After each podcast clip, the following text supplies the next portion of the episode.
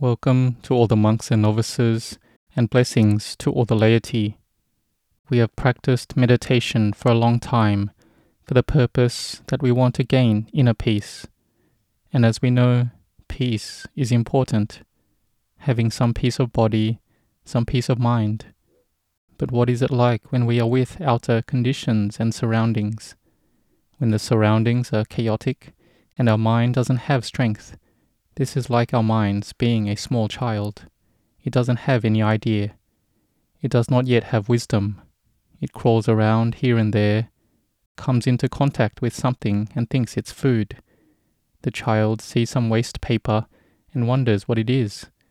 It wants to taste the paper and put it in its mouth. Or sometimes there are dangers. The child goes outside the home and gets hit by a car, gets into an accident which happens, or plays in the water and isn't aware and then drowns in the water. This also happens. The child does not yet have wisdom. There's no intelligence yet. So all the sense objects we contact, the outer surroundings, they make our minds muddled and be mixed up. That inner disorder is the mind getting deluded in sense objects and moods. If it's a sense object we encounter that we don't like, Suffering arises with our mind, and it's this suffering which makes us want to find one thing or another in order to have our mind stop and be still, which we call peace. If we look at it in one way, having suffering is something good for those with wisdom because they can find a way out of that suffering. But one without any wisdom doesn't know how to get out of suffering, and then they may look for a way to escape that suffering that is wrong and then there is chaos and confusion arising in the mind. So, peace is what many Dhamma practitioners are looking for now. And what is this peace like? This peace is stilling, subduing, like the peace of the mind, the peace from mindfulness of sense contact. It is making the mind stop and be still. And peace has the peace of the body and the peace of the mind can we see that in regards to the peace of the body, if we are normal and well, then the body is peaceful. There is no pain or sicknesses, then we feel at ease. But when there is sickness and ailments arising, the body is painful and it's unbearable. If we don't take the right medicine for the sickness, then we don't recover. But if we take the right medicine, we may recover but there may be symptoms from that medicine coming up. So we can see that the body is not something that is stable or enduring, it changes in this way. As for the peace of the mind, this is something we should be aware of. We know the mind that has excessive thinking, the mind that is bored, the mind that is frustrated, and the mind that is stressed. And so we have to find different methods to make the mind peaceful so that suffering doesn't arise. And so we should get to understand true peace. The Buddha said that true peace is not far from us, it is with us all the time. So we just have mindfulness to know in time the mind as it is, to be able to look after the mind, to not be muddled and caught up in regards to all the sense objects and moods, and to not fall into liking or disliking. So the mind is peaceful already but what we lack is the quality of mindfulness, samadhi, meditative concentration, or wisdom to look after the mind, which then makes the mind all muddled and mixed up. No one likes the muddled and irritated mind. No one is satisfied with their state of mind. So in Dhamma practice, we aspire to have peace come up. But if we practice with too much attachment, then we have even more chaos so we need to try to train our mind. And when the mind has peacefulness, though it's true that it is peaceful, but it's not true peace, it's just a temporary peace. It's like a rock that is covering the grass. Once the rock is taken off, then the grass grows again. This is the peace of samadhi, the peace of the mind. But it's not the peace of the mind free from the defilements so the Buddha taught us to bhavana, to cultivate the mind, to make it peaceful, and then to contemplate the truth. Find the source of it all. find the cause that makes us not peaceful, which is just the attachment to the five khandhas or aggregates, that is, form, feelings, perception, mental formations, and consciousness. So, in regards to this uneasiness, whether we sit in a car, sit in a boat, or go anywhere, the uneasiness goes with us. And there was once when Venerable Ajahn Chah was discussing Dhamma with a Western monk, and Ajahn Chah said that even if you go up to the moon, to Mars, or go anywhere at all, we will still have suffering there if our hearts don't have right view. So we need to try to be able to train in this. And there is another story where there were many monks and novices living together, and they wanted peace. All people actually are the same, they all want peace. But they went into the forest, and they sought out great teachers, and practiced in the forest and mountains. But sometimes they were still disturbed. Why? just because their views were still not good. So, how do we gain peace? We go look for peace. So, we go somewhere peaceful, and then what? We have no sounds, no sights, no smells, no tastes. We go somewhere quiet like this, then we are at ease. This is called avoiding the sense objects. Outside, it's noisy and really chaotic, so we avoid it.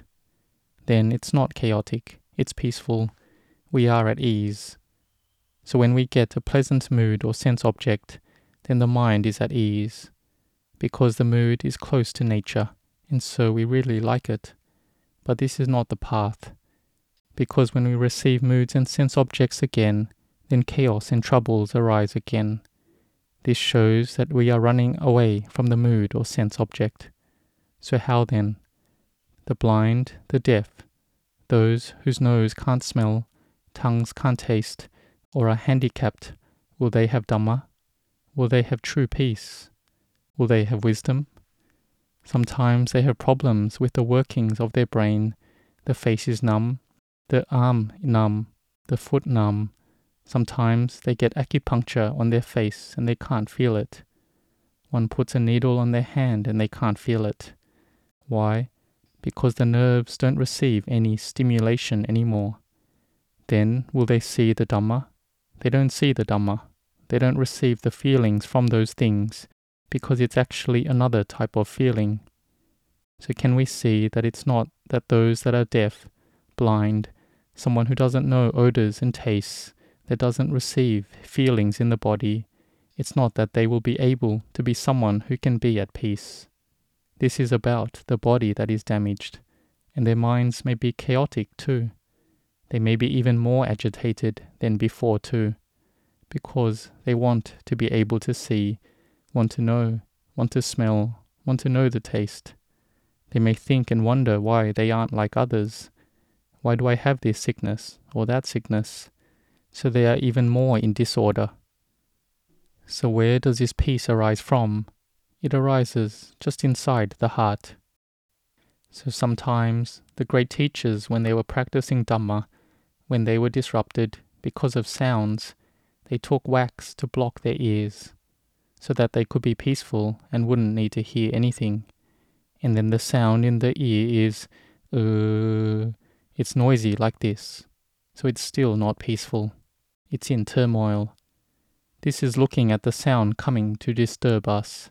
So he kept practicing onwards. And then ultimately, he finds that it's not like that. It's not that the sound comes to disturb us. When the mind is peaceful, it's the mind that gets involved with the sound. So, in the practice, we need to train the mind to be peaceful, and we need to know things that arise in time as they are. But when we are with disturbing sounds, we are with sights, we have sense contact that causes inner disorder, then we need to have a lot of mindfulness. At the least, we know that mindfulness is the important thing that needs to know in time the sense objects and moods that enter. Is our heart disturbed? If we want to run away, we can't run away all our life. We can avoid the disturbances by going somewhere peaceful from time to time. This is for the purpose that we're able to struggle in the daily life we live in. and it's the hardest thing to make our mind peaceful in the midst of chaos. So we can run away to find peace on the outside, like going into a retreat for seven days, fifteen days, one month, in order to be quiet. Then there's nothing to disturb us, and like this we're at ease. But when we leave it and be with moods and sense objects again, and we can't fight against the sense objects and moods, then we run away again to go back into retreat. We can't do this. We need to be able to live in the present world. Though it's chaotic and difficult, we have to be able to make our hearts peaceful. So, for the monks who practice and live in the monastery, and the mood is peaceful and at ease, but this is not it yet. It is for the cultivation of strength in the mind to have more strength to be able to combat against the sense objects and moods. But we have to accept that in the beginning we can't fight against these sense objects, so we evade it first. We find peace first. Maybe it's a spot in the house, or we have the opportunity to go practice somewhere that is peaceful. But it's so that we can overcome the current situation, so that our mind can have mindfulness and wisdom it's not that we just go run away to a retreat for seven days or 15 days. We can't do that. So, the peace of the mind, when we're able to receive chaotic sense objects and moods, we know them in time as they arise with wisdom, then this will be true peace. So, we can say that all the laity receive a lot of sense objects and moods, but if you have mindfulness and wisdom, then you may know and see the Dhamma quickly. This is because when you are with those sense objects and moods, if you have just mindfulness and wisdom, then you'll be able to attain to Dhamma. And so there was a question and answer about this when Venerable Ajahn Chah went to the West. There was one person there that said, In the West, there's lots of sense objects and moods. It's very chaotic and there are many people who don't practice Dhamma. So it was like they were saying that the people's minds were very dark. And Ajahn Chah said that when there is darkness, if we shine a bright flashlight into that darkness, then we will see even more clearly. So this is looking inside. It's not looking outside and seeing that people have so much darkness, that they're not able to be taught. But Ajahn Chah said that if we shine a bright flashlight, then we will see even more clearly. This means that we ourselves need to have the wisdom to be able to tell and advise them. Then they will be able to walk following us, and they'll be able to see clearly. So the true knowing is that we can't evade through having external peace. We must fight to gain peace. Though we may evade it temporarily, so that we have the strength of samadhi come up, so that we can struggle, and so that we can have wisdom. Though we may evade it temporarily, so that we have the strength of samadhi come up, so that we can struggle, and so that we can have wisdom. Then the mind won't be deluded with sense objects. The mind gets bigger. It's not like a little child who has no wisdom and who sees something and grabs it, puts it in their mouth, and does other silly things. So that means having no mindfulness, having no wisdom. They may contact electricity, touch it, might get shocked and die. So they must have someone to look after them. The mind needs something to look after it, which is mindfulness to look after our mind. So, in the midst of busyness and chaos, may we have a lot of mindfulness and wisdom if we people are not in a place of busyness, we are somewhere peaceful, then this is easy. But if we are with busyness and disturbances, and our minds can be peaceful, then whoever can do this is someone with a lot of mindfulness and wisdom. So try to train in this. But sometimes we do need to evade and escape it, and find a suitable place to practice samadhi, so that the mind can cultivate its mental strength so that it can have wisdom. So be determined to train in this a lot. May you all grow in Dhamma. May you be well.